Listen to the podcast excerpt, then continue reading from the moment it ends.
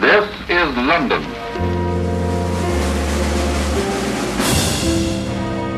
À la recherche de Winston Churchill. The Prime Minister, the Right Honorable Winston Churchill. Pierre Assouline, Yvon Croisier. Sir Winston Churchill, nous vous reconnaissons comme notre compagnon pour la libération de la France, dans l'honneur et par la victoire. This is your victory. Victory of the cause of freedom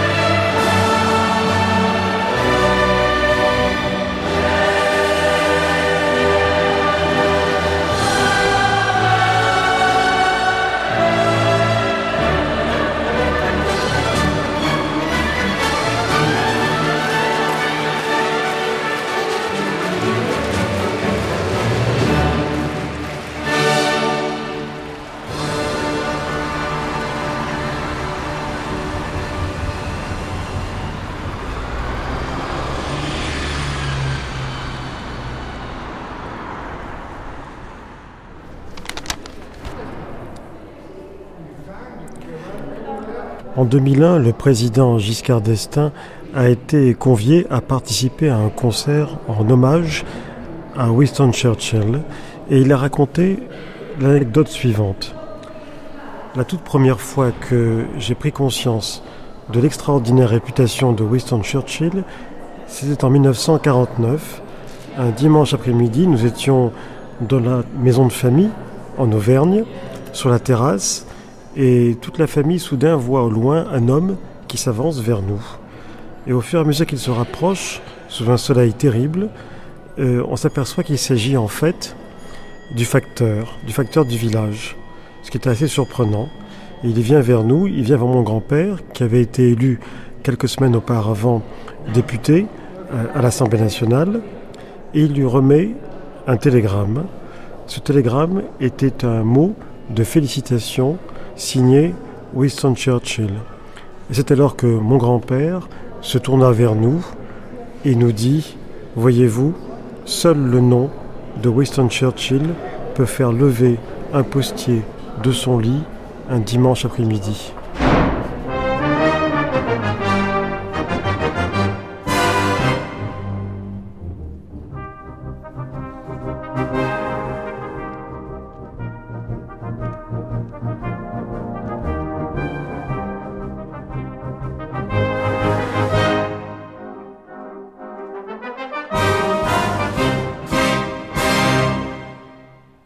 Est-ce que ce qui est devenu Churchill dans l'histoire relève du mythe ou bien est-ce que globalement euh, le mythe et la légende se rejoignent et ça donne quelque chose de très réel, un bilan dans lequel le positif excède largement ce qui pourrait être négatif dans sa carrière, une carrière de politicien, une traversée du désert, un soldat, euh, un homme parfois contrasté.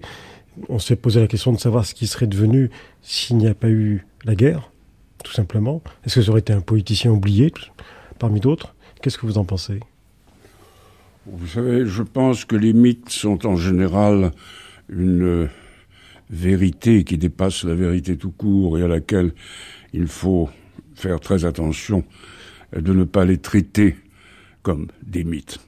Ce que je veux dire, c'est que bien évidemment, l'image de Churchill que nous portons est la bonne le fait qu'il a été correspondant de guerre, qu'il a eu quelques ennuis dans l'armée, qu'il n'était peut-être pas un homme d'une moralité folle, que son cigare permanent avait quelque chose d'exaspérant, qu'il a un peu, il y a tout de même un, ah oui, je dirais, pardon, un crime que je ne lui pardonne pas, et c'est euh,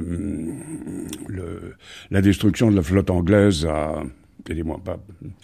La flotte française à Marcel-Kébir La flotte française, oui. À Marcel-Kébir. À Marcel-Kébir, voilà. Là, vraiment, euh, d'abord, il y a eu près de 1500 morts. On était tout de même presque des alliés où on venait de se quitter la veille. Est-ce que c'était vraiment nécessaire ou justifié? Pour l'instant Je n'arrive toujours pas à m'en convaincre. Mais je pense que c'est un grand homme, comme on dit, que c'est l'un de ceux qui dominent effectivement le XXe siècle, et l'un de ceux auxquels les générations présentes en particulier ont toutes les raisons d'être extrêmement reconnaissantes. Et je pense que cette gratitude est le sentiment qui doit dominer.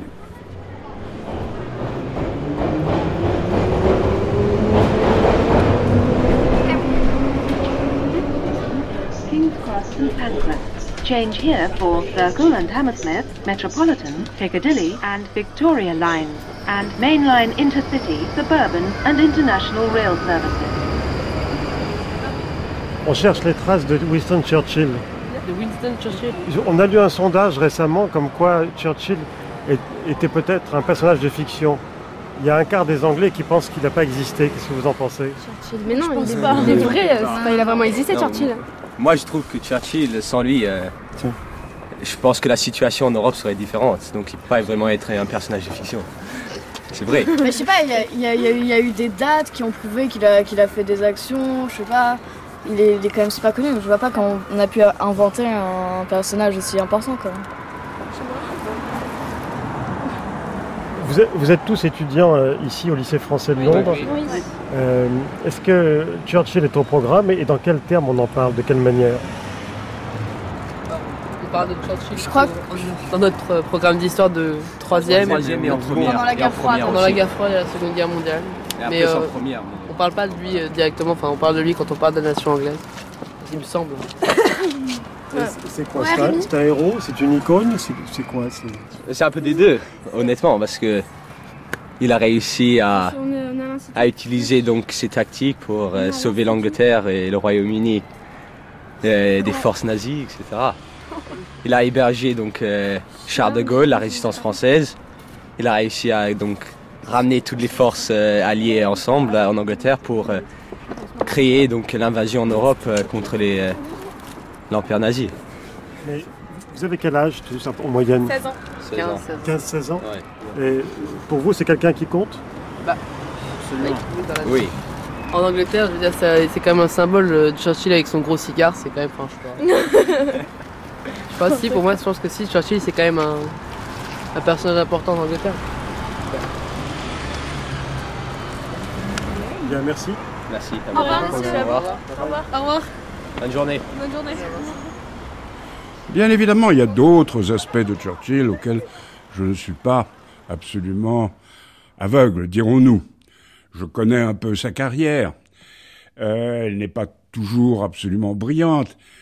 Je crains malheureusement que Churchill ait dit au moins une fois que s'il était allemand, il aurait euh, souhaité avoir un, un Führer comme Hitler. Oui, c'est une phrase qui lui a échappé. Elle est assez malheureuse, mais les Allemands l'ont beaucoup utilisée par la suite, notamment au procès de Nuremberg. Bon, c'est un homme politique qui a une carrière politique, et comme vous le savez, la carrière politique est tout sauf la ligne droite. Mais ceci dit, il a trouvé, il a été l'homme du moment, bien entendu.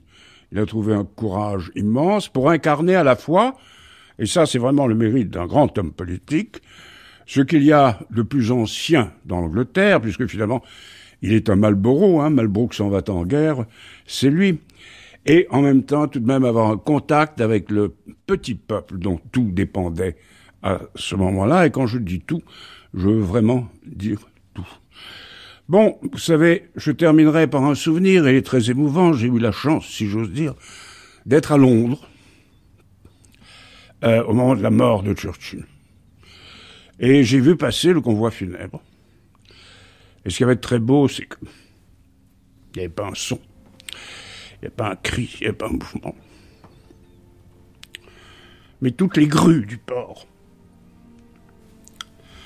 descendaient pour saluer les bateaux qui portaient la dépouille de Churchill. Alors ce grand silence, ces grues qui se penchent, cette pudeur anglaise, Oui, en fait, Churchill correspond assez bien à tout ce que euh, on idéalise, peut-être un peu, mais pourquoi pas, euh, quand on aime l'Angleterre.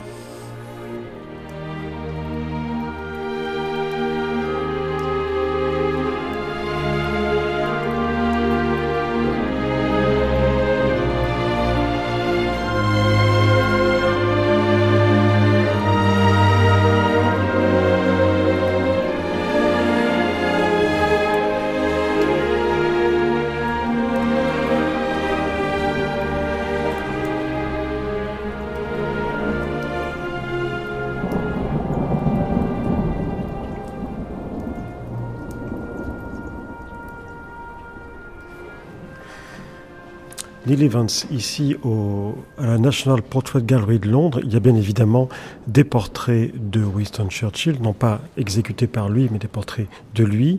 Il y en a plusieurs. Euh, Est-ce que c'est une des seules personnalités qui a droit à plusieurs portraits? Yes, um, we have over 100 portraits of Sir Winston Churchill. Nous avons plus de 100 portraits de Winston Churchill à la National Portrait Gallery. Cela va des peintures aux sculptures, um, en passant par les photographies. Certaines des images les plus emblématiques de l'homme sont dans nos collections. Et dans la galerie du XXe siècle, um, nous avons actuellement deux portraits particulièrement importants par deux géants de la peinture um, anglaise, Graham Sutherland et Walter Sickert. Voyons, donc voyons pour l'instant celui de Graham Sutherland. This portrait was painted in 1954. Ce Um, portrait a été peint en 1954. Churchill est mort en 1965. Nous voyons donc un tableau uh, réalisé par un grand artiste anglais, Graham Sutherland, mais vers la fin de la carrière de Churchill. um, Il y a une histoire très célèbre derrière ce tableau. Il s'agit en fait d'une esquisse pour un portrait qui a été perdu depuis.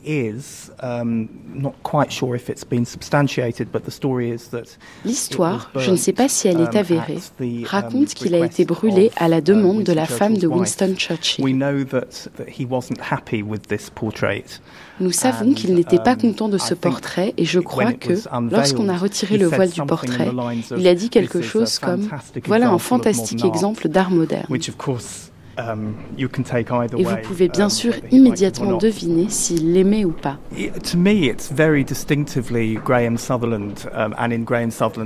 Pour moi, on voit très bien le style de Graham Sutherland. Bien que ce soit une esquisse, c'est un magnifique rendu du visage de Churchill. Hubert Védrine, vous le voyez comment, Winston Churchill, aujourd'hui, avec le recul? Comme un des géants de l'histoire du XXe siècle, un personnage absolument fabuleux, avec en même temps un contraste extrêmement intéressant entre le, le, grand Churchill, parce que quand je dis ce que je viens de dire, je pense au Churchill de 40, qui le est chef seul, de guerre, le chef de guerre, pendant un certain temps face à Hitler quand même, qui a réussi par coup d'audace et une sorte de génie stratégique initial à mettre toute l'Europe sous sa botte. Et il n'y a que, que la Grande-Bretagne et que Churchill, quasiment seul, jusqu'à ce que Roosevelt, mais quoi, un an et demi plus tard au moins, trouve enfin l'argumentaire politique qui lui permet euh, d'engager l'Amérique véritablement dans, la guerre contre Hitler, malgré la résistance isolationniste classique des États-Unis. Donc c'est un personnage tout à fait euh, fabuleux. Donc tout dépend après si on parle de ce Churchill-là, une sorte de, héros incroyable, ou si on raisonne sur euh, Churchill en général, la carrière politique de Churchill et le personnage qu'il a été toute sa vie avant ça sont deux choses différentes, mais on pense d'abord à ce Churchill de 40, surtout nous, Français. Mais vous, Hubert Védrine, vous pensez... Enfin, Est-ce que les deux ont compté pour vous? Au, au, point de départ, moi je suis né en 47, hein, je suis né après la guerre, mais j'ai toujours été passionné par euh, l'histoire, la politique, les, les, grandes figures de, de, de cette époque. Et donc j'ai commencé par le Churchill de 40, et je me dis comment se fait-il, où cet homme a, a trouvé en lui-même cette force de lion, quoi? Et après, par la suite. Euh, alors j'étais attiré par sa drôlerie, son ironie, ses jeux de mots euh, sarcastiques et cruels, extrêmement amusants, euh, qui lui vaudraient aujourd'hui la fureur de toutes les grenouilles de bénitier du politiquement correct, parce qu'il n'y a quasiment pas une, phrase drôle de Churchill qui ne puisse déclencher des, contre-attaques de je ne, sais, quel groupe spécialisé. Et après, je me suis intéressé au personnage dans son entier Et c'est un personnage incroyable, complètement réactionnaire si on parle selon les normes d'aujourd'hui, complètement colonial.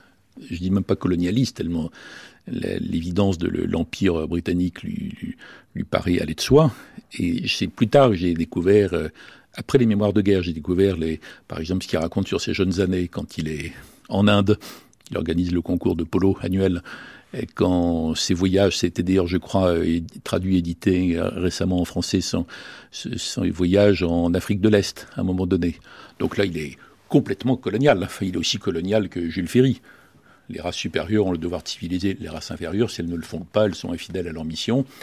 Et là, il y a un côté euh, hors du temps, quoi, par rapport à, à l'époque d'aujourd'hui. il pourrait y avoir des siècles et des siècles entre lui et nous. Mais en même temps, le pragmatique en lui elle lui a fait renoncer finalement assez facilement en colonie à l'Empire quand il le fallait. Ah, pas tant que ça, non. Pas tant que ça. Je ne le vois pas comme ça, parce qu'il a beaucoup bataillé contre Gandhi, par exemple. Il disait jamais euh, l'Empire britannique ne devra négocier que ce fakir à demi nu. Oui, mais ça c'était dans le feu d'action, mais à, la fin, dans ses mémoires. une fois qu'il est retiré, on n'a pas l'impression de, de nostalgie. quand il est devenu peintre à Marrakech, en quelque sorte. Voilà, ça. Dans les jardins de la Mamounia. mais tant qu'il est homme politique en action, ah il, combat l'idée que euh, euh, ce soit la fin de l'Empire britannique. Il est sur ce point en désaccord avec les Américains qui à l'occasion de la Deuxième Guerre mondiale, qui assurent leur suprématie pour un temps long, liquider les empires coloniaux résiduels à l'ancienne, disons, des, Européens, tout en développant une sorte d'empire mondial post-impérialiste qui, est le leur. Euh, non, il a, je crois que pour lui, c'était un crève-cœur, l'indépendance de l'Inde. Donc à cet égard, il est conservateur, euh, complètement décalé par rapport à notre époque euh, égalitariste, postmoderne, mondialisée, chaotique, etc. Et, ça ne laisse pas deviner le héros de 40. C'est pas le contraire non plus. Il n'est pas seulement victorien, c'est fondamentalement un homme du 19e siècle. Oui, c'est pour ça que je pensais à Talleyrand, qui est le début du 19e, lui c'est après, mais c'est vrai dans son mode de vie, son, euh, son mode de vie familial, sa, conception des choses, des rapports entre les, les groupes sociaux, mais toujours quand même c'est la Grande-Bretagne, il correspond à l'apogée de la Grande-Bretagne, hein, cette période qui va de, on va dire, après le congrès de Vienne, et peut-être plus encore 1850, jusqu'à jusqu'à la guerre de 14, et puis cette époque où la Grande-Bretagne croit encore être au centre des choses, même si en réalité les États-Unis sont devenus la première puissance sans encore complètement l'assumer. Il correspond à, ce siècle ou ce siècle et demi euh, britannique. C'est un homme de l'Empire britannique. Je pense que l'Empire a fait sortir de, euh, de Churchill euh, certains mauvais côtés, c'est certain. Michael Edwards. et après la guerre, lorsqu'il était un peu âgé quand même. À la fin de la guerre, il était, enfin, il avait à peu près mon âge, euh, mais quand même, il était euh, un peu aigri, d'abord par euh, sa défaite aux élections, incroyable. Il était aussi très, très amer devant ce qu'il appelait l'organisation systématique de la pénurie en Angleterre, et je pense que ça a coloré son, son attitude euh, vis-à-vis de l'Inde, par exemple. Euh, c'est curieux d'ailleurs parce que l'Inde, qui était le joyau de la couronne euh, pour d'Israéli, était pour Churchill, je crois, éternellement, faisait éternellement partie de l'Empire. C'est presque sentimental. Oui, oui, c'est, oui, oui, c'était sentimental. c'est qu'il était entièrement libre dans ses, dans ses affiliations politiques.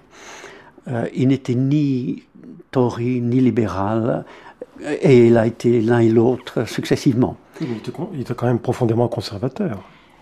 Oui, euh, par son ascendance, il était petit-fils du duc de Marlborough, après tout. Euh, il était profondément conservateur en tout ce qui concernait l'Empire britannique. Mais savez-vous combien de, projets de loi que l'on dirait euh, de gauche en France euh, ont été initiés par Churchill ou approuvés par Churchill? Avant la Première Guerre mondiale, quand il, était, euh, quand il faisait partie du gouvernement libéral, je pense que c'est lui qui a inventé l'équivalent de l'Agence nationale pour l'emploi, Je pense que c'est lui qui a inventé l'allocation chômage. Je pense que c'est lui aussi qui a fixé le, journée de travail euh, pour les mineurs à 8 heures. C'est lui qui a fixé le, salaire minimum, minimum pour les, les, les mineurs. À la fin de la guerre, ce n'est pas son initiative, mais il a accepté ce que le gouvernement euh, Lloyd George a fait, c'est-à-dire euh, le suffrage universel. Tout ça, c'était Churchill, il était pour, ou il a même pris l'initiative. Euh, autrement dit, il était suffisamment libre pour faire une politique, disons, de gauche, on ne parle pas comme ça en Angleterre, tout en étant dans son cœur et dans son fort intérieur profondément conservateur. Vous savez que Churchill, ses copains d'école le détestaient. Parce qu'il les embêtait, les taquinait sans arrêt. Alors ils en avaient tellement marre de lui un jour que dans la cour de Harrow, ils ont pris les balles de cricket et ils se sont mis à lui tirer dessus. Et Churchill s'est mis derrière un arbre, les balles de cricket qui sifflaient autour de lui, si j'ose dire, et il a dit Un jour, je les aurai, je serai quelqu'un. Voilà.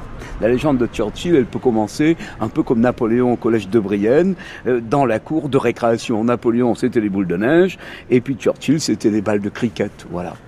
c'est ça l'Angleterre. Hein. C'est ça l'Angleterre. C'est une grande différence. Mais euh, la façon dont vous en parlez, Eric Simon, j'ai l'impression que euh, vous l'aimez beaucoup. Ah, je l'aime beaucoup. Hein? Pas, parce qu'il a été uniquement le chef de guerre des années 40.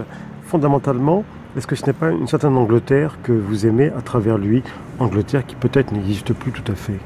Oui, alors effectivement, à travers Churchill, c'est une Angleterre que j'aime. C'est cette vieille Angleterre euh, de ces films que j'adore, dont Les Trois Lanciers du Bengale avec Gary Cooper, euh, La Route des Indes de Liam Forster, c'est ça. Et Brève Rencontre Et Brève Rencontre, bien sûr. David Lean, Laurence d'Arabie. Vous savez que Laurence d'Arabie, il écrit Les Sept Piliers de la Sagesse qu'il va dédier à Winston Churchill. Et après ce livre, il y a une crise dans la vie de Laurence Arabi. Il ne veut plus entendre parler du colonel Lawrence. Il ne veut plus entendre parler euh, de cet homme glorieux, alors lui qui a reçu toutes les décorations. Non, on pense que Churchill l'a aidé à redevenir un simple soldat.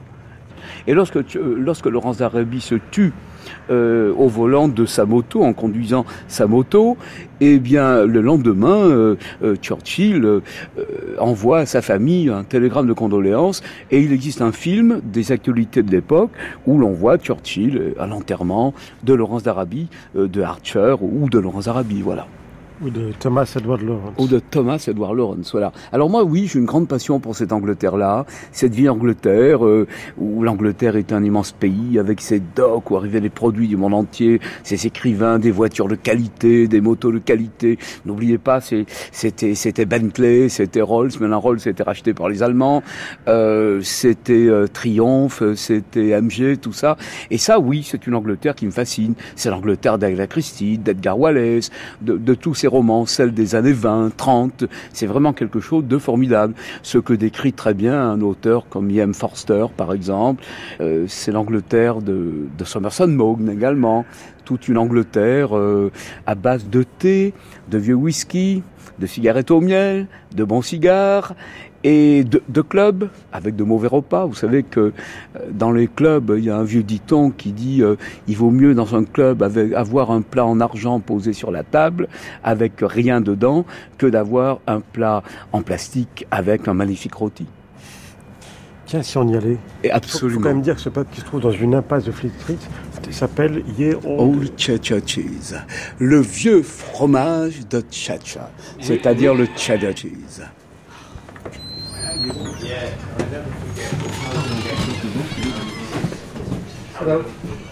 Et oui, on peut cultiver la nostalgie churchillienne dans l'Angleterre d'aujourd'hui. C'est même recommandé dans certains cercles qui ne se remettent pas de la disparition de l'Empire. Mais pas uniquement là. Ça se trouve aussi chez les intellectuels, des dandys, des hommes politiques et des hommes de la rue, tout simplement, tous ceux qui peuvent relever d'une certaine excentricité typiquement britannique et s'accordent à penser que, décidément, c'était mieux avant. Et nul mieux que Winston Churchill ne symbolise cet avant, même si son temps fut aussi un temps de guerre. Il suffit de se promener dans Fleet Street, le défunt quartier des journaux, pour y trouver, en cherchant bien au fond d'une impasse un vieux pub dans son jus qui s'enorgueillit à la fois de la clientèle de Dickens et de celle de Churchill, deux journalistes qui ont réussi, c'est le moins qu'on puisse dire. Il suffit de le savoir et de commander une bière tiède pour avoir l'étrange impression qu'ils vont arriver.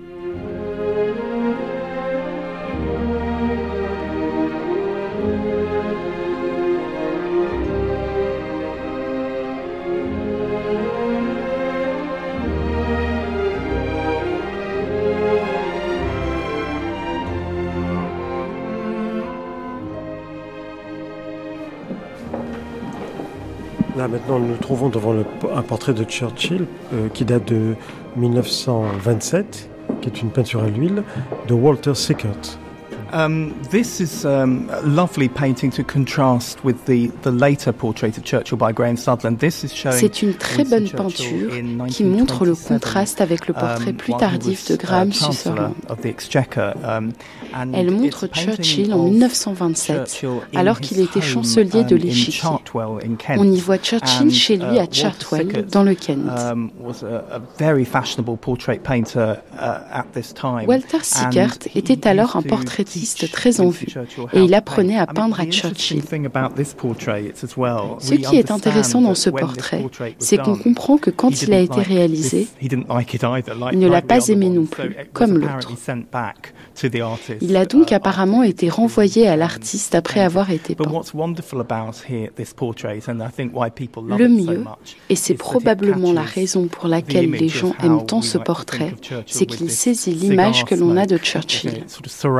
Okay, sort of surrounding the, the, the portrait almost like a wreath around him. La fumée Uh, de cigare entourant le portrait comme un récif qui l'encerclerait. the British like to see of Churchill, you know, and, Il saisit cette détermination animale que les Britanniques aiment chez Churchill. um, Le regard fixe, cette sorte de détermination obstinée se retrouve dans le portrait.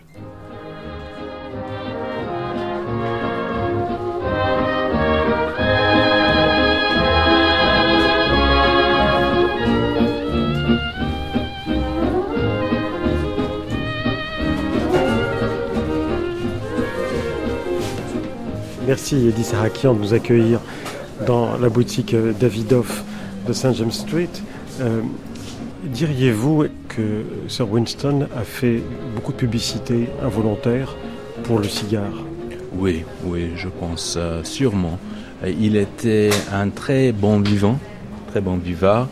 Euh, il était très bien connu pour, pour ses habitués, en particulier des cigares, mais aussi des cognacs et la vie en général. Et euh, il était très fier, je pense, de, fumer et de, continuer à fumer, même quand les, médecins et tout, ils ont dit euh, il faut, il faut arrêter un peu.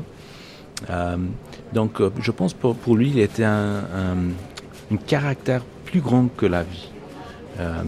Il était quelqu'un un peu mythique presque pour les, pour les Anglais. Et il a, il a, he was a, a mythical figure and he continued in his life to smoke the way people thought he would smoke. C'était un- un- une figure mythique qui a continué toute sa vie à fumer comme les, Ang- les Anglais imaginaient qu'il fumait. Voilà. Effectivement. Aujourd'hui, il aurait des problèmes s'il était vivant de continuer à fumer parce que c'est un peu plus compliqué.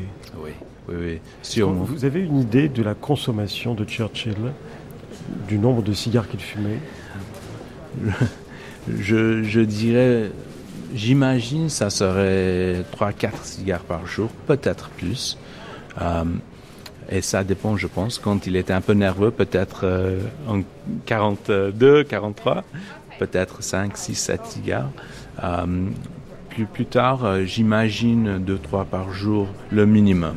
Est-ce que parfois, ici, euh, chez Davidoff, on vous demande le Churchill? Oui, bien sûr.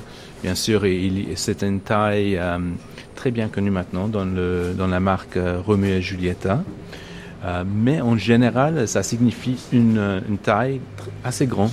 C'est-à-dire C'est-à-dire, en- je ne connais pas les, en, en centimètres, mais en, en inches, on dit environ 7, 7 inches. Et le, la grossesse, c'est 48 environ. ring gauge. Beaucoup, c'est important. Oui, oui, c'est important. Et c'est assez rare de, de, vendre des cigares de cette taille maintenant. Typiquement, maintenant, les gens fument des cigares plus courts, peut-être plus gros, mais plus courts. Et à votre avis, est-ce que Churchill payait tous ces cigares? Pas toujours, non. C'est-à-dire? Non, il, avait peut-être un peu, euh, euh, en, anglais, hein, on dit euh, un sentiment un peu plus, un peu écossais. C'est-à-dire, il, il aimait pas payer beaucoup, mais mais aussi il y avait, bon, il a fait beaucoup beaucoup pour les cigares d'Aban en particulier. Donc donc les Cubains, je suis sûr, il en envoyait beaucoup de cigares. On a des photos où il reçoit des, des cabane de cigares de, de, de, l'ambassadeur de Cuba. Ah bon? Ah oui. Et il était très bien connu. Et, si je, je, suis sûr, s'il est entré dans un magasin, euh, on les offrait toujours. On lui offrait toujours des cigares. Euh, il était le meilleur agent publicitaire de, ah du Havane. Ah oui, sûrement. Et pour les Anglais, il était, il était presque un dieu. Parce qu'il il les, a, il les a sauvés. Sans Churchill, euh, je pense, on serait allemand. Et, euh, et, pour ça, les, Anglais, ils, sont, ils, le tiennent toujours très proche à leur cœur. Euh, donc en Angleterre, ça sera difficile pour lui à payer pour une cigare. Mais un Churchill, lui-même fumait des Churchill, Mhm. forcément. Oui. Ça prend combien de temps en moyenne? Je dirais deux heures. Si, euh, si on s'amuse, trois heures.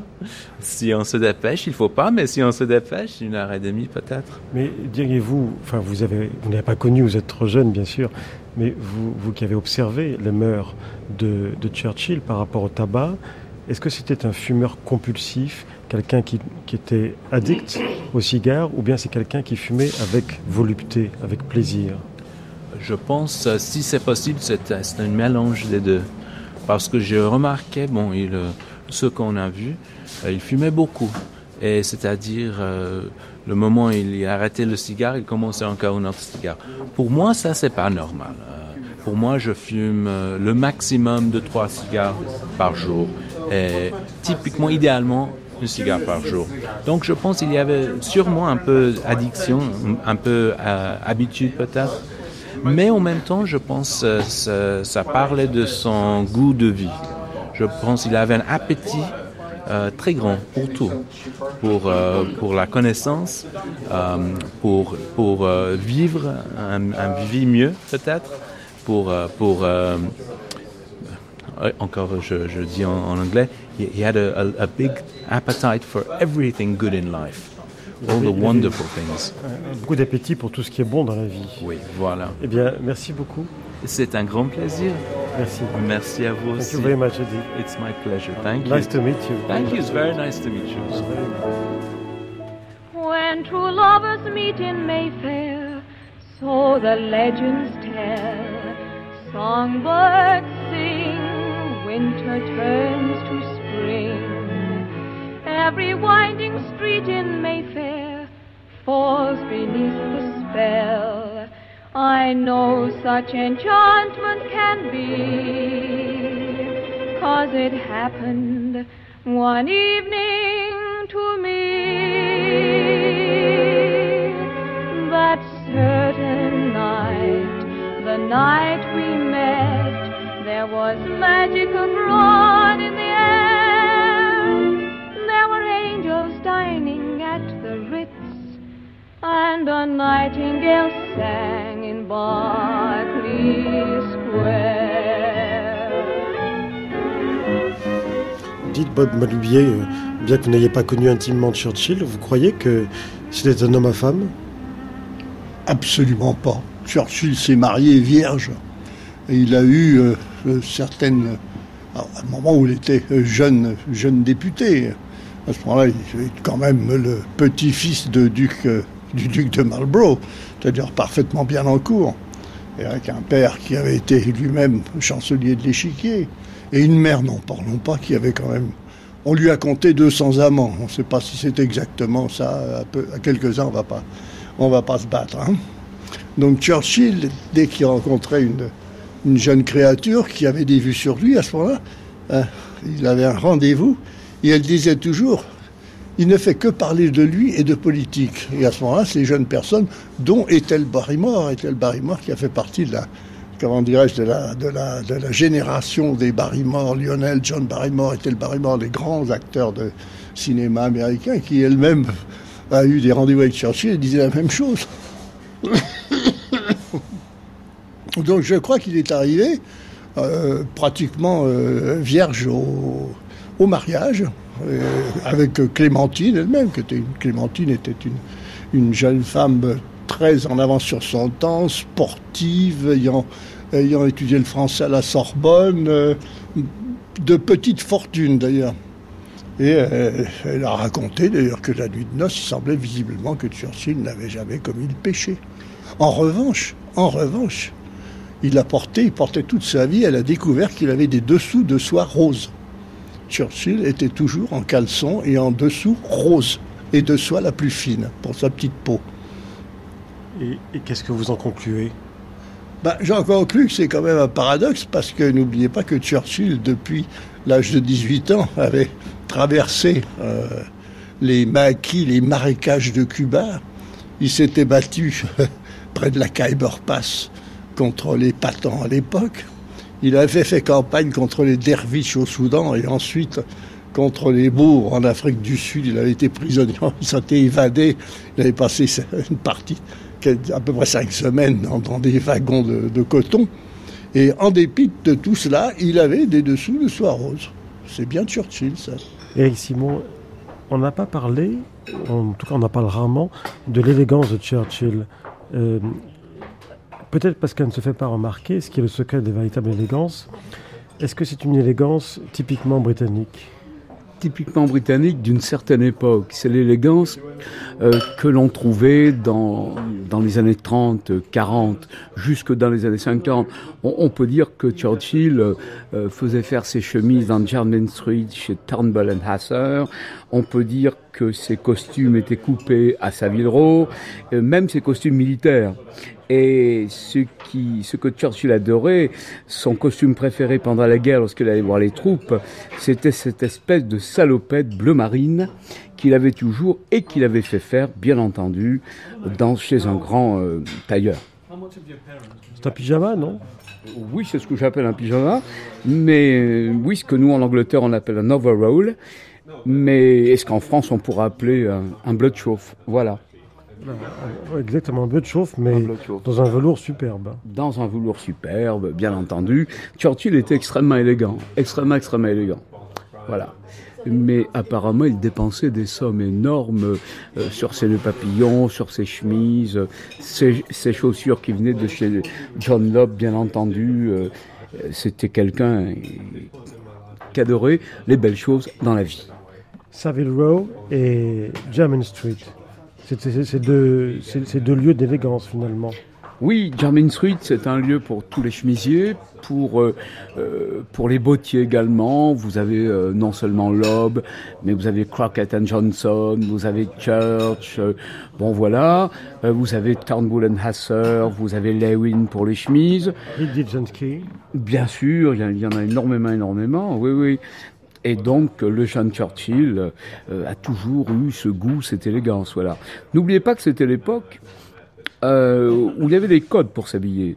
Pour venir dans la city ici, dans l'endroit où nous sommes, Churchill serait venu avec son pantalon à rayures, avec sa jaquette et, et, son bowler et son chapeau. Par contre, s'il était allé à la messe dans l'église plus haut, il aurait mis son haute forme. Et ce qui est aussi intéressant, c'est qu'à cette époque-là, on ne portait pas de chaussures marron sauf le week-end, de pantalons de flanelle sauf le week-end. On ne portait pas de tweed ailleurs qu'à la campagne, et certainement pas à Londres. Donc vous voyez, euh, c'est cette vie Angleterre édouardienne, voilà. C'est ça. Ça a légèrement changé depuis. Hein. Ça a très très légèrement changé depuis. Il y a le, oui, il y a eu le mouvement punk, il y a eu tout ça. Tout a vraiment changé. Je vous dis, l'Angleterre fiche le camp. Voilà. take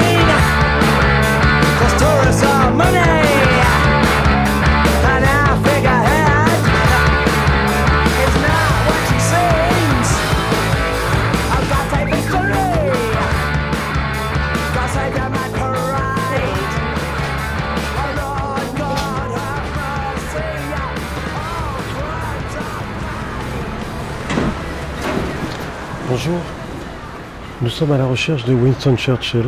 Ah. Savez-vous où est-ce qu'on peut le trouver? Euh, à l'étage. Ah bon Vous voulez que je vous montre? Oui, s'il vous plaît. Churchill est là dans les rayons. Churchill est là. Oui. Non, mais je vais le trouver, je vais le trouver. Il est assez imposant tout de même. Et il est là. Oui, d'accord. C'est tout. Bon, on va aller saluer la directrice. D'accord. Merci.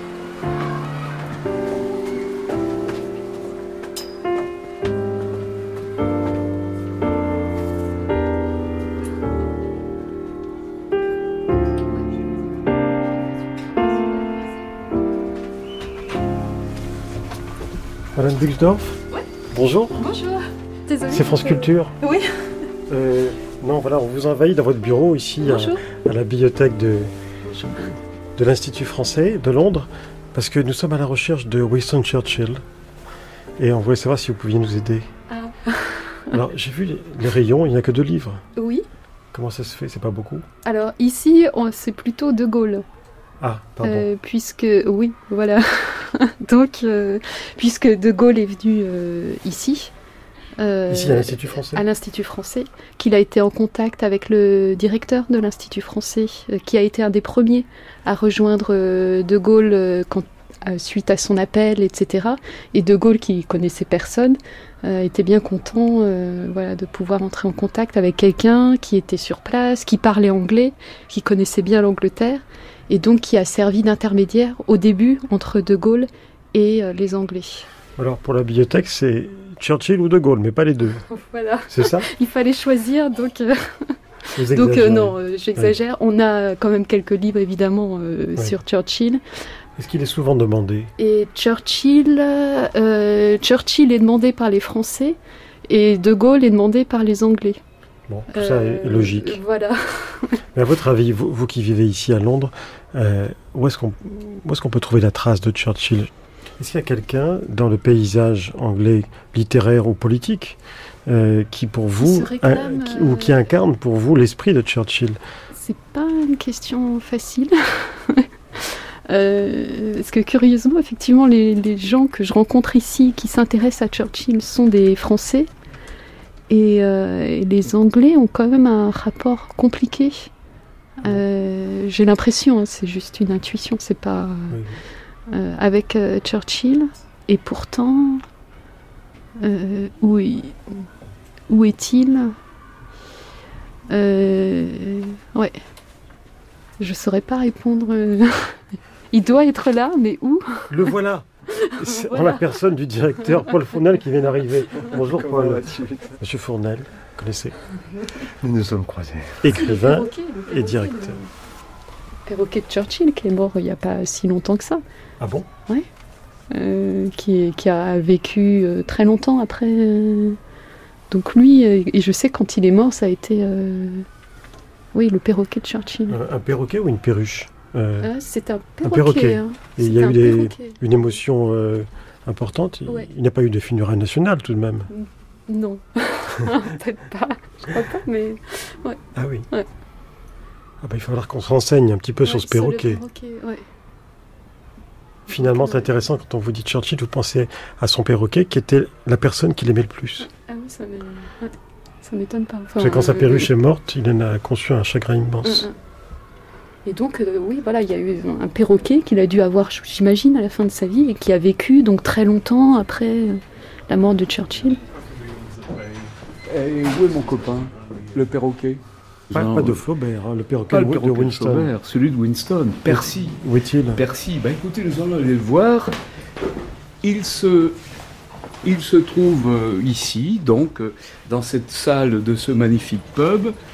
Et ce qui est très intéressant, c'est que euh, ce perroquet accueillait les clients par des bordées d'injures que des marins lui avaient appris.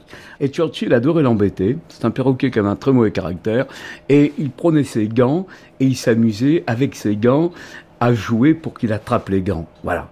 Et ça, ça l'amusait beaucoup. Est-ce que c'est pas une manière d'être un excentrique? Ben c'est ça justement son excentricité, c'est ça. Il n'y a pas que les cigares, il n'y a pas que le monsieur qui peint des tableaux en France, euh, à Bénodet, entre autres. Il n'y a pas que ce monsieur-là qui, a, qui est un bon vivant, qui adore s'amuser, mais également Churchill. Euh, il y a ce côté excentrique. Et néanmoins, ça ne l'empêche pas euh, de rencontrer de temps en temps son chien noir, son black dog, qui est sa dépression. Ce qu'il y a de bien avec lui, c'est que justement, et, tout ça l'humanise énormément.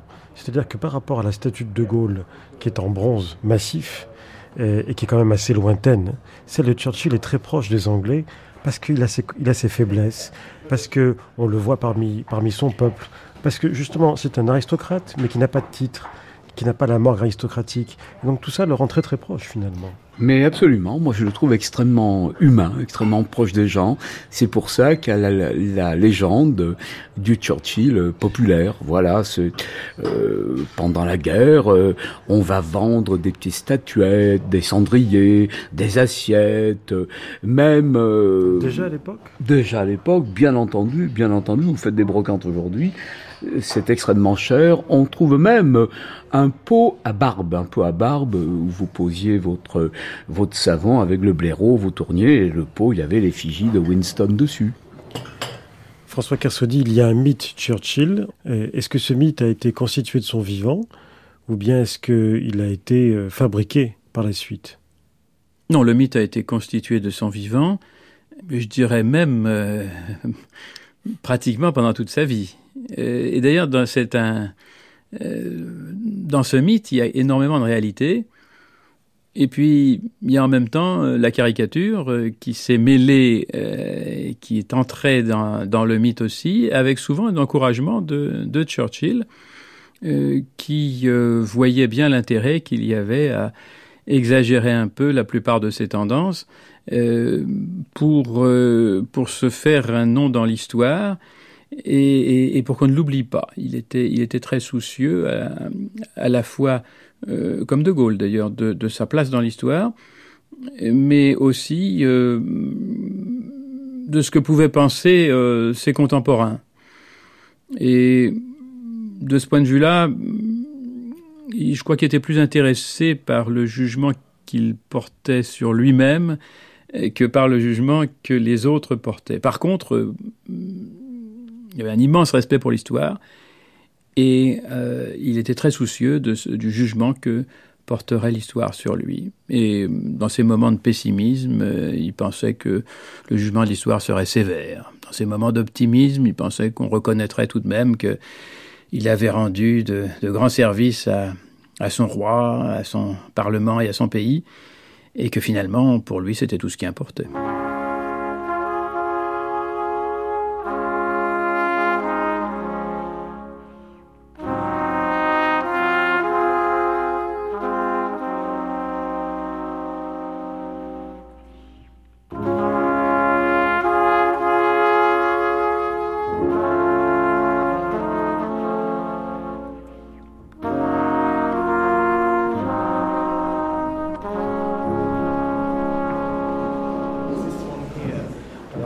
Pas un portrait, mais c'est un très très grand tableau qui s'intitule Quelques hommes d'État de la Grande Guerre.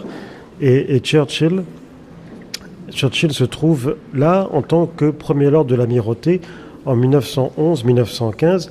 C'est Sir James Guthrie qui a peint ce tableau. Là, c'est une autre époque. Mais ce qui est fantastique, c'est que dans cet immense tableau, on a l'impression que le nombre d'or tombe pile sur Churchill. Et quand on recule, ce qui est frappant, c'est que la lumière est juste sur Churchill, euh, Sir James Guthrie. Mm-hmm. Déjà en 1915, donc quand euh, Churchill est premier lord de l'amirauté, a deviné que ce sera le grand homme de l'avenir. Yes, this, that's absolutely right. I mean, as, as the man of the moment, um, it, Tout à fait. Il est l'homme uh, du moment.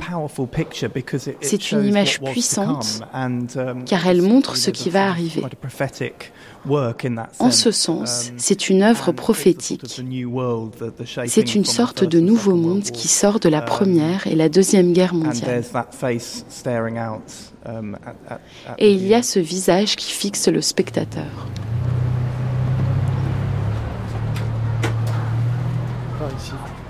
Bonjour. Ça va et vous? Bien, très bien, merci. Madame la libraire Oui. Vous partez? Non. Vous rentrez, vous rentrez à la librairie? Mais c'est vous que je venais voir. Ah, très bien. Vous on n'allait quand même pas venir à Londres sans venir vous dire bonjour. Mais c'est gentil. C'est. Euh... Voilà, rentrez, bienvenue. Bonjour. Que puis-je faire Alors, euh, en plein quartier français de Londres, on ne peut Oui. pas ne pas venir vous voir. Nous sommes à la recherche de Winston Churchill Oui. pour France Culture. Oui. Ce n'est pas une blague. C'est pas une blague Est-ce que ici, Euh, à la librairie, on oui. vous demande sa biographie parfois Bien sûr, je l'ai là. C'est Donc, celle de, de François Kersaudy Alors, il y a celle de François Kersaudy, évidemment, mais il y a également euh, ses mémoires de guerre qu'il a écrit, son, son auto, autobiographie qu'il a écrite et qui est le premier tome qui est paru donc il y a quelques mois. On attend le et qui a été traduit pour la première fois en français. On est bien d'accord. Euh, sinon, oui, assez régulièrement. euh, euh, des œuvres de soit de Churchill, qui était quand même un excellent écrivain, faut pas l'oublier. J'ai, si je peux me permettre, vous montrer quelques. Pardon, je vous passe devant. Alors d'abord, mon voyage en Afrique. Ah oui. Mes jeunes années. Ça, c'est ce qu'on vous demande régulièrement? Oui, et puis c'est vrai que nous avons également très bien euh, vendu son autobiographie. Mais euh, dites-nous, Lorzac, depuis combien de temps vous êtes ici, à la librairie? Alors, euh, moi j'ai repris cette librairie il y a 17 ans, mais la librairie existe depuis 30 ans. Alors, à votre avis, nous, on cherche ces traces. Oui. Euh, où est-ce qu'on peut les trouver? Ça peut être dans un cigare, dans un verre de whisky, mais ça peut être aussi sur des statues. Des Pour statues, vous- oui. Alors pour Alors- vous, mais pour vous spontanément, pour vous Oui. qui vivez ici, hein, Oui. euh, où est-il Churchill? Alors, il est à deux endroits. Euh, bon, vous avez, il est euh, face au Parlement, dans le square, où vous avez euh, sa statue qui est là. Et ensuite, vous avez une autre statue qui se trouve, il est assis sur un banc, avec un cigare. C'est une sculpture. hein. Oui, c'est ça, c'est une sculpture. Alors écoutez, si ma mémoire est bonne, parce que je n'ai pas du tout le sens de l'orientation, mais je crois qu'elle est du côté de, de Sloane Square ou de. Non? Euh, Alors attendez, je vais appeler. Robert, peux-tu venir ici, s'il te plaît? Je, je vais en profiter pour vous présenter mon époux. Voilà. Je te présente. Bonjour. Monsieur Assouline, voilà. l'équipe de France. Culture. Enchanté, Et euh, Nous sommes en train la- de chercher Winston Churchill. Churchill. Ouais. Donc, le, la à côté de sculpture- Hermès. Oui, mais c'est dans quel quartier C'est ça à côté? Euh, Hermès, Hermès. Hermès, Hermès, ça Euh, doit être dans à MFR, voilà. Quand je dis où est-ce qu'on peut trouver des traces de Churchill, c'est aussi euh, de son esprit, en fait. De, à votre avis, où est-il? Euh, Parce que la sculpture, statue, c'est presque évident. Bien Mais est-ce que pour vous, qui vivez là, Parfois euh, dans des pubs aussi. Hein. oui, Il y a des pubs. des pubs Winston, Tout à même fait. des endroits où son nom ne serait pas, mais son esprit serait, ce serait où? Ben, les marchands de cigares. Les marchands de cigares, ça c'est sûr. Euh, Qu'est-ce qu'il y aurait d'autre comme endroit?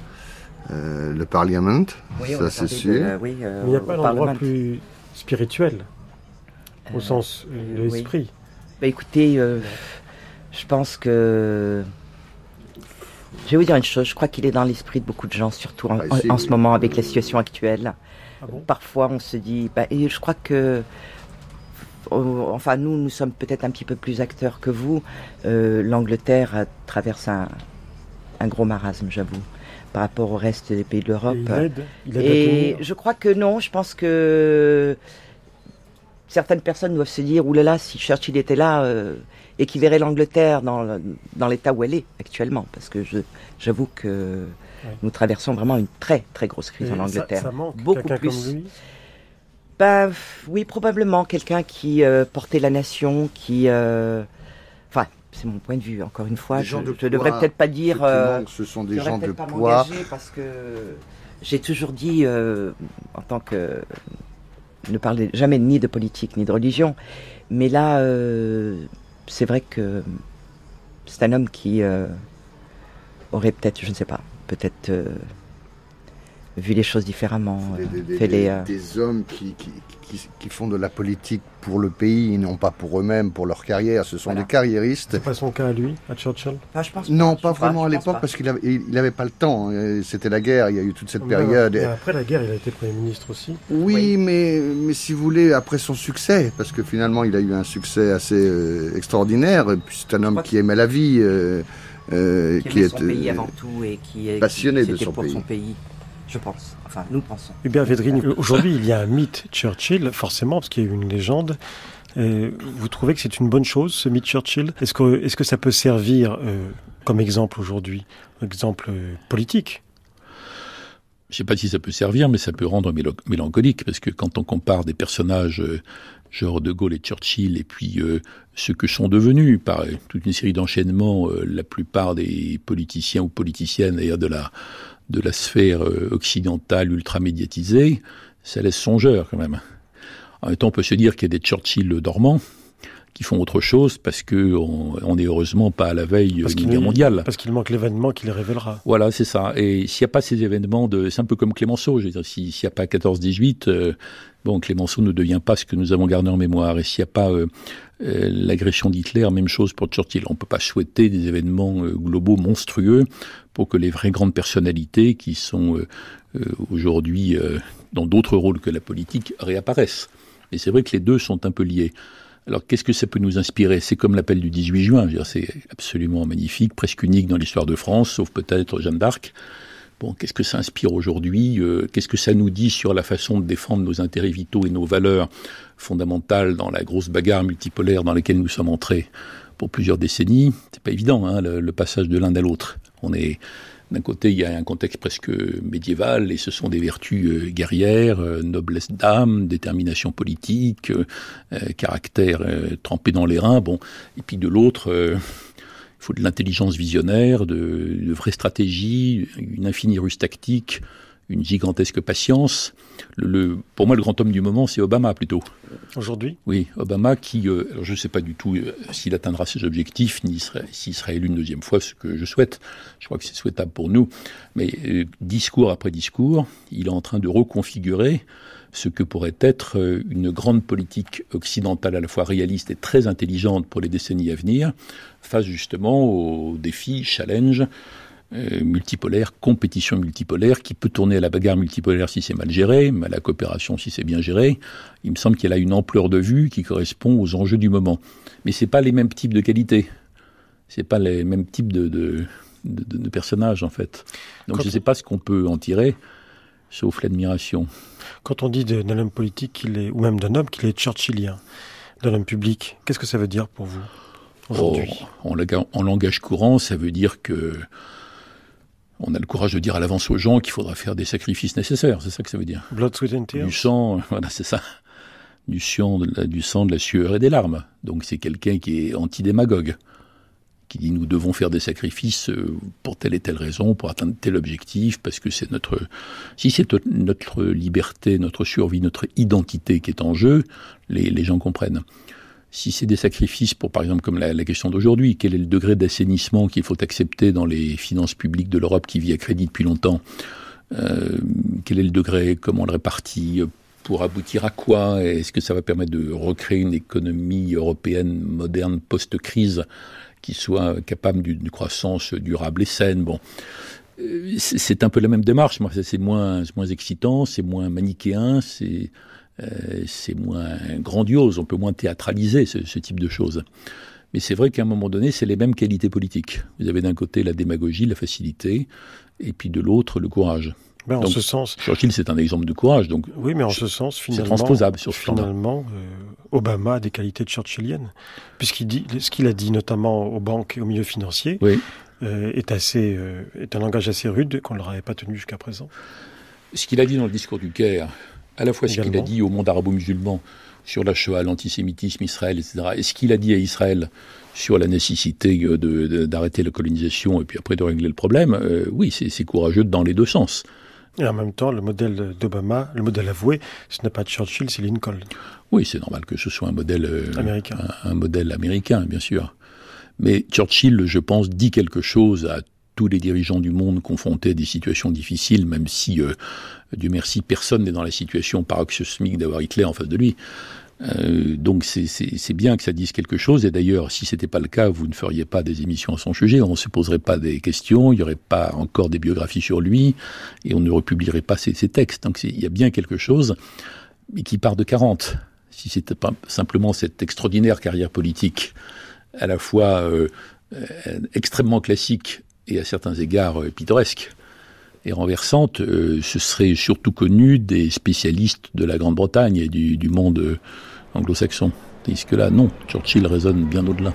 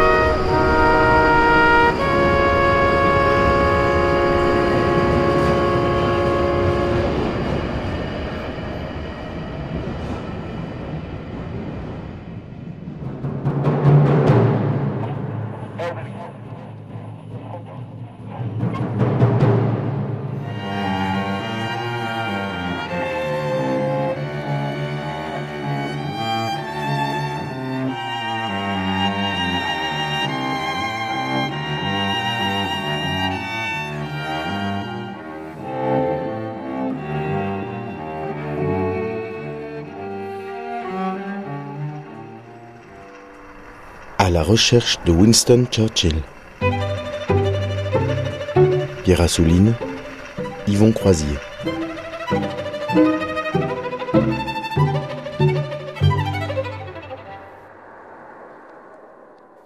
Quatrième temps de cette enquête sur les traces de Winston Churchill, la correspondance.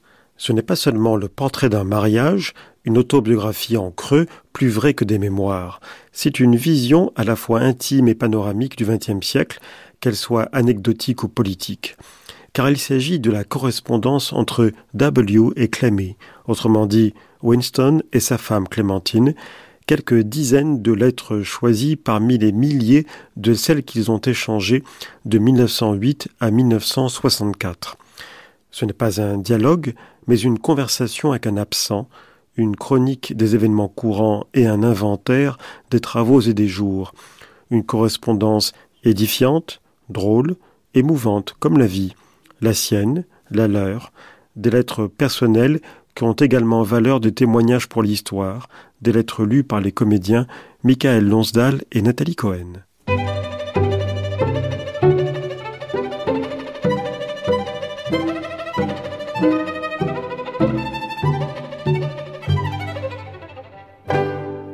Le 18 décembre 1947 à l'hôtel La Mamounia à Marrakech, de Winston à Clémentine. Ma Clémy chérie, cela fait une semaine aujourd'hui que nous sommes arrivés. Il fait un temps magnifique et de plus en plus chaud. À 10 heures du matin, on peut être encore au lit, comme moi en ce moment, avec la porte-fenêtre grande ouverte sur le balcon. Je travaille beaucoup, beaucoup trop en fait. Voici ma routine. Debout, à 8 heures, travail sur le livre jusqu'à 12h30. Déjeuner à 13h, peinture entre 14h30 et 17h. Lorsqu'il se met à faire froid et humide, sieste entre 18h et 19h30. Dîner à 20h, Rami avec la mule, qui avait un crédit de 28 livres et qui a tout perdu. Je lui ai redonné un crédit, mais elle refuse de l'accepter. À 22 ou 23 heures, à nouveau travail sur le livre. Depuis que je suis ici, je ne suis pas raisonnable, et mes heures de coucher ont été une heure, deux, trois, trois, deux.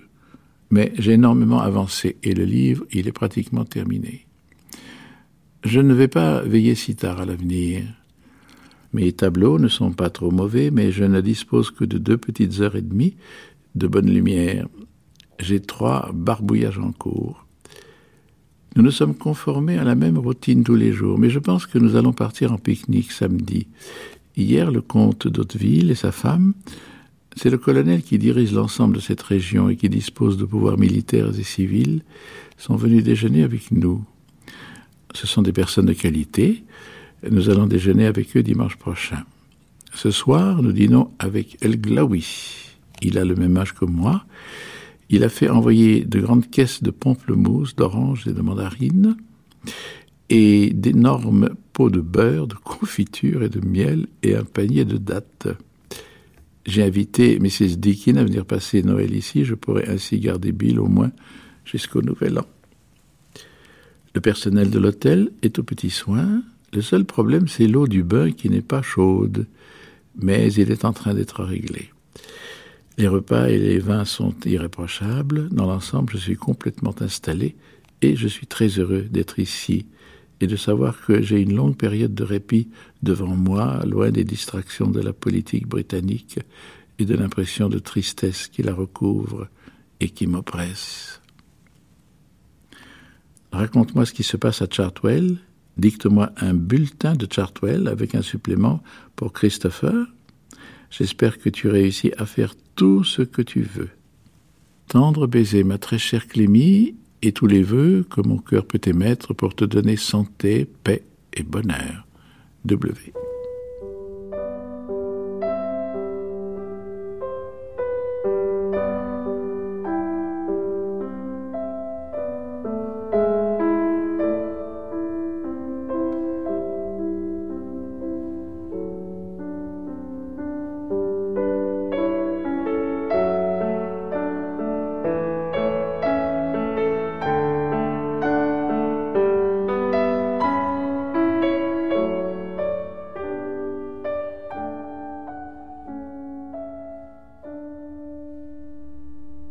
21 septembre 1953 au Cap d'Isle où il se lance dans la lecture du Père Goriot in French de Winston à Clémentine. Ma chérie, les journées passent rapidement et paisiblement. Je suis à peine allé plus loin que le jardin et jusqu'à présent je n'ai pas eu l'énergie de peindre pendant les heures chaudes. Je ne pense pas avoir fait beaucoup de progrès, pourtant, comme d'habitude, je mange, je bois et je dors bien. Je pense beaucoup à toi et me rends compte à quel point je t'aime. Les chatons, Mary et Christopher Soames, sont très gentils avec moi, mais de toute évidence, ils ne sont pas rassurés par ma situation. J'ai fait mon devoir quotidien et me suis tenu au courant de la triste pagaille du monde et j'ai dicté environ 2000 mots d'un éventuel discours à Margate pour voir comment je peux le prononcer une fois terminé à un public choisi.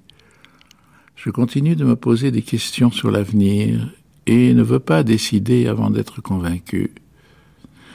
Aujourd'hui, je suis allé à Monte Carlo et j'ai acheté un livre sinistre de l'auteur de À l'Ouest rien de nouveau. C'est un livre sur les camps de concentration, mais dans une édition bien lisible, ce qui est important pour moi. C'est comme si je fuyais la mélancolie pour me réfugier dans l'horreur. Cela me donne une certaine perspective. J'ai lu presque les trois quarts de Coningsby, mais le texte était petit et peu lisible. Je suis content de ne pas avoir été obligé de vivre dans cette société artificielle de ducs et de fausses duchesses. Esmond est venu déjeuner hier et s'est montré très aimable et pas du tout contrarié par l'esclandre du pauvre Randolph, publié mot pour mot, comme tu l'as sans doute vu dans le torchon de Bivanities. O'Brien, le président du TUC, est venu ici aujourd'hui. C'est un homme sensé. Et je lui ai asséné une bonne dose de démocratie Tory, aussi valable que celle des libéraux. Pardonne-moi ce griffonnage que je fais dans mon lit avec un petit feutre bureau. Je peux mieux faire, mais je me sers très rarement de ma paluche pour écrire. Je t'en prie, ne cesse pas de m'aimer, ou je serai très malheureux. Je suppose que Nellion et toi êtes en route pour Stratford. Raconte-moi tout. J'ai hâte de te lire. Brûle ce gribouillage. Je ne suis pas aussi affreux que ça. Ton très cher et jamais encore conquis W. PS. Encore une fois, tendre pensée avec un meilleur stylo, comme celui que tu as donné à oncle Joe, Staline, et il t'a dit qu'il écrivait toujours au crayon.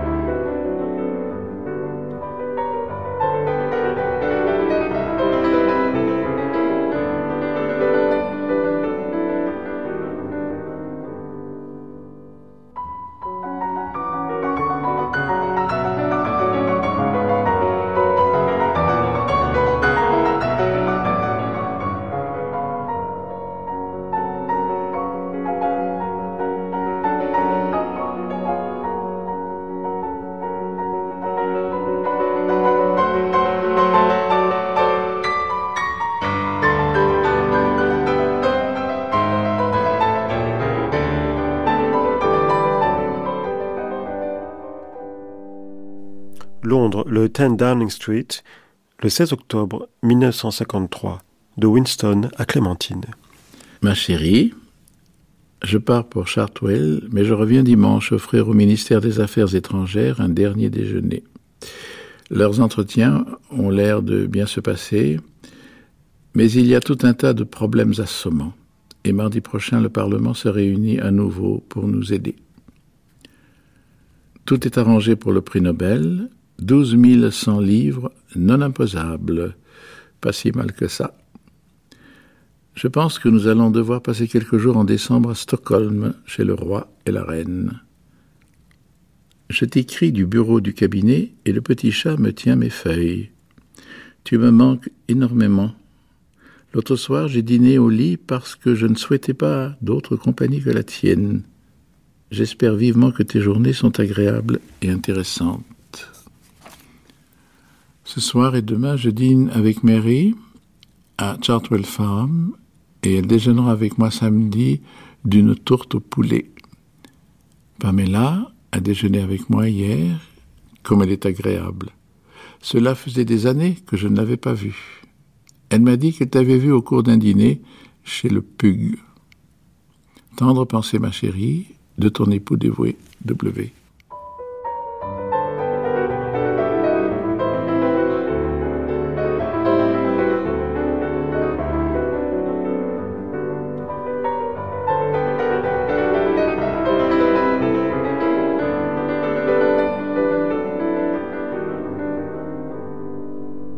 Des îles britanniques à Aix-les-Bains, le 8 juin 1954, de Clémentine à Winston. Mon chéri, le journal Le Monde s'inquiète de tes relations avec le Parti travailliste. Il détaille le pour et le contre de l'augmentation du salaire des membres du Parlement. Et il a l'impression que tu es au-dessus de ces tracasseries et que tu médites sur les graves problèmes qui affectent l'humanité dans son ensemble.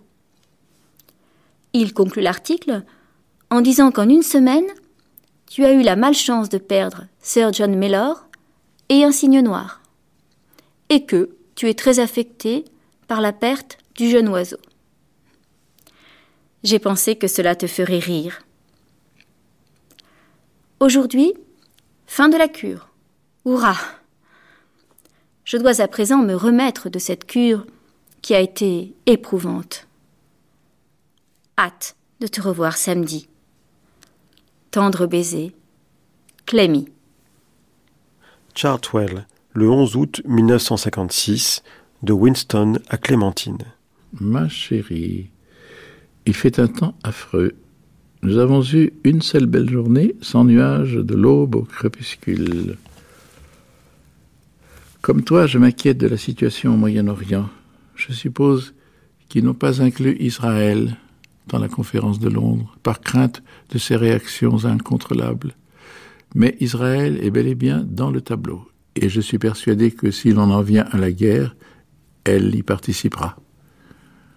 On ne peut vraiment savoir si un certain nombre de volontaires ne vont pas se mêler aux Égyptiens qui dirigent les avions et les tanks russes les combats seraient sans nul doute violents, mais je pense que nous aurons assez de troupes. Bien entendu, ces discussions m'inquiètent. Elles devaient se terminer fin août au plus tard. Personnellement, je ne vois vraiment pas comment on va pouvoir les conclure de manière satisfaisante. Et je ne suis pas certain que Selwyn Lloyd soit l'homme qu'il faut. Cependant, il n'y a rien d'autre à faire que suivre le programme. Le président Eisenhower a entièrement raison de dire que s'il reste en dehors l'Amérique peut contenir la Russie. L'unité de l'islam est étonnante. Il est certain que la Libye, à qui nous avons versé 5 millions de livres par an, de même que la Jordanie, à qui nous en avons versé 10 millions, voire plus, ne se privent pas d'exprimer leur hostilité. Tu seras de retour avant qu'il ne se produise quelque chose de grave. Je suis très content que tu aies du soleil il est vraiment monotone de n'apercevoir par des fenêtres tachetées de pluie que la brume grise qui enveloppe la campagne du Kent. Je lis beaucoup au sujet de Disraeli parce que je dois écrire un chapitre sur Disraeli et Gladstone à la suite de la partie sur la guerre de sécession américaine. Juliette est venue, elle a apporté son livre et t'embrasse bien. Nous sommes assis dans ta roseraie qui est vraiment magnifique. Tendre pensée.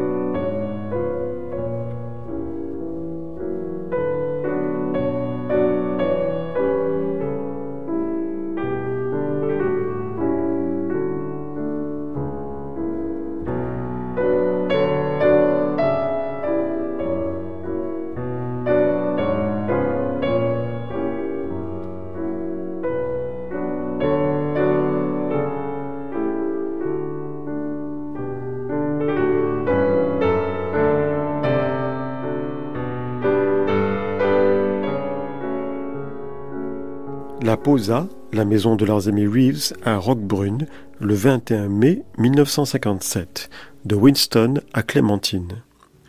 Chérie, nous sommes arrivés et tout va bien. Aujourd'hui, pas un seul nuage dans le ciel et il fait chaud. Dans une demi-heure, je vais me lever et peindre. Sarah et Anthony Montague Brown sont ravis et vont écrire de leur côté. Wendy était évidemment déçue d'apprendre que tu ne viendrais pas, mais compte te voir à Caponcina en septembre. Hier, j'étais épuisé et ai dormi profondément. Ta visite la veille de mon départ m'a été très précieuse. Ne te laisse pas tourmenter par l'idée que je suis mesquin avec toi. Il s'avère que je saisis chaque occasion légale de te léguer de l'argent de telle façon à éviter les 67% d'imposition que l'État ne manquera pas de toucher à ma mort et je continuerai ainsi tant que j'en serai capable. Ta vie de dévouement et de bonté envers moi a rendu la mienne heureuse et brillante. Je suis là d'avoir accompli ma tâche et j'espère ne pas me dérober lorsque ce sera terminé. Mon seul désir est de vivre paisiblement les années qui me restent, s'il m'en reste. Mais toi, ma chérie, tu as très probablement devant toi l'ensoleillement de belles années. Vis donc heureuse et ne laisse pas de mauvaises interprétations de mon caractère t'assombrir et te torturer l'esprit. Tendre pensée et nombreux baisers. Pour toujours, ton époux qui t'aime. W.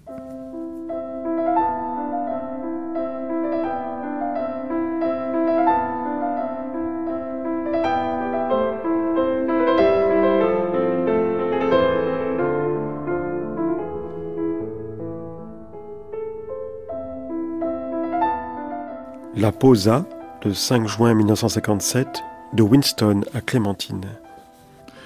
Chérie, je suis plongé dans les hauts de Hurlevent. On voit bien qu'il s'agit d'un bon livre qui mérite sa réputation.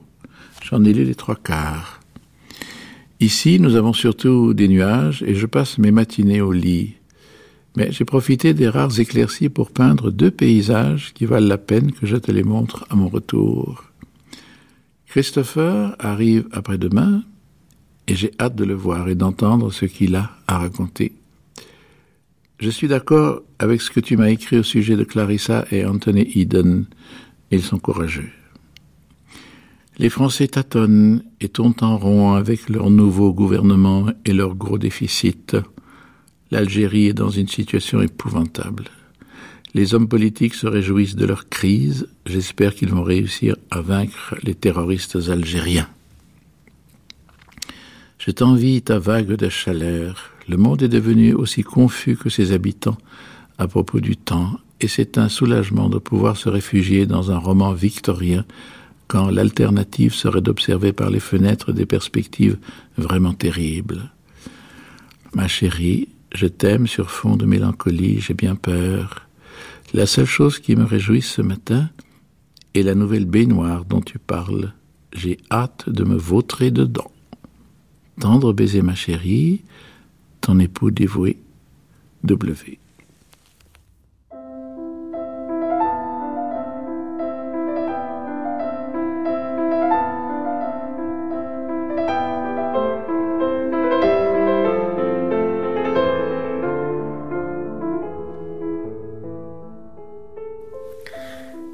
La dernière lettre, tapée à la machine, de Clémentine à Winston, le 18 avril 1964, trois mois avant sa dernière apparition en tant que député à la Chambre des communes et huit mois avant sa mort. Winston, le gouvernement et les membres de l'opposition réfléchissent depuis un moment à la meilleure façon de marquer la fin de ta carrière au Parlement. Ils proposent un discours de remerciement qui serait approuvé à l'unanimité par la Chambre, et ensuite un comité spécial composé du Premier ministre, du chef de l'opposition et du chef du Parti libéral t'attendrait ici à Hyde Park Gate et te remettrait le texte de la résolution. Y consentirais-tu Clémy?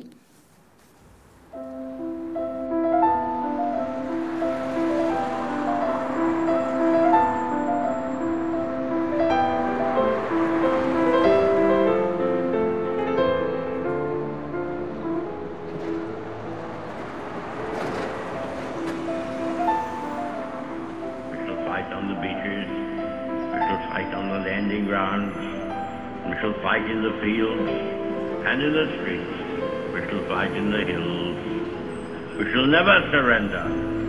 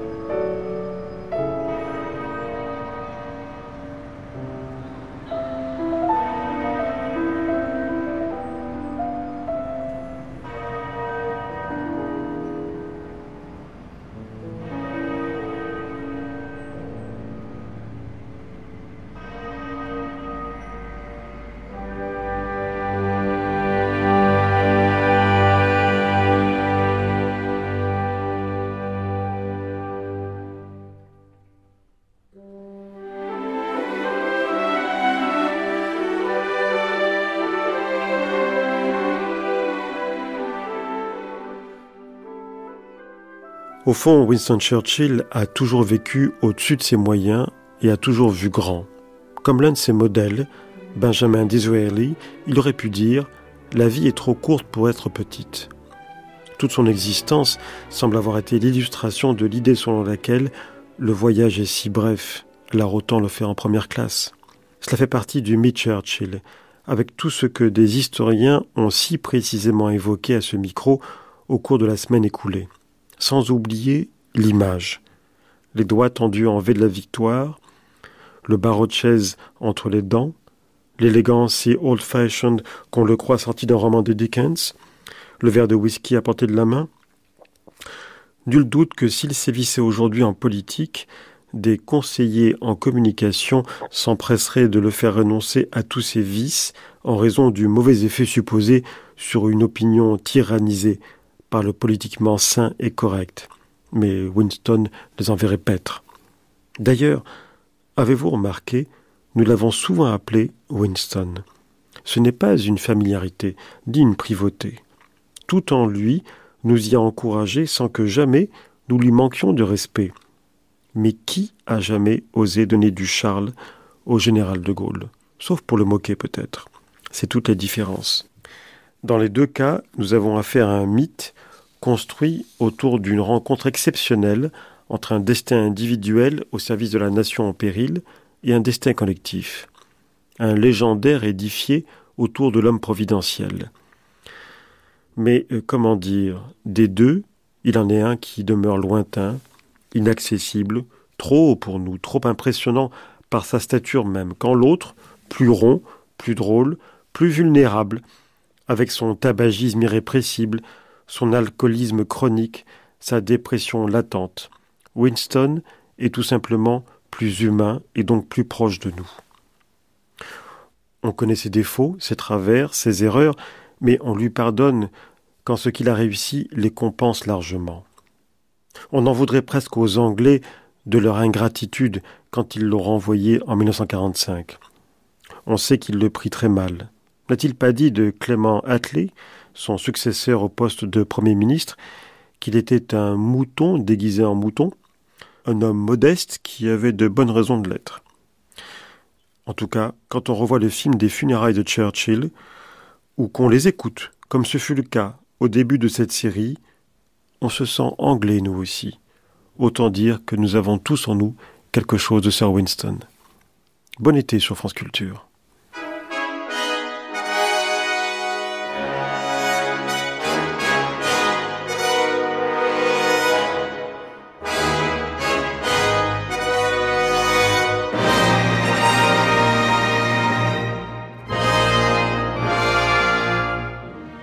Les lettres que nous venons d'écouter sont extraites de la correspondance entre Winston Churchill et son épouse Clémentine, traduite par Marie-Hélène Amen, lue par Nathalie Cohen et Michael Lonsdal. Prise de son Yves Lehors, Jean-Richard Dufour, Tanguy Le Corneau, Alain Joubert, Jean-Louis Deloncle. Archivina Sabine Dahuron, traduction et documentation Ignace Benslama, à la recherche de Winston Churchill, c'était une série, une grande traversée de l'été de Pierre Assouline et Yvon Croisier.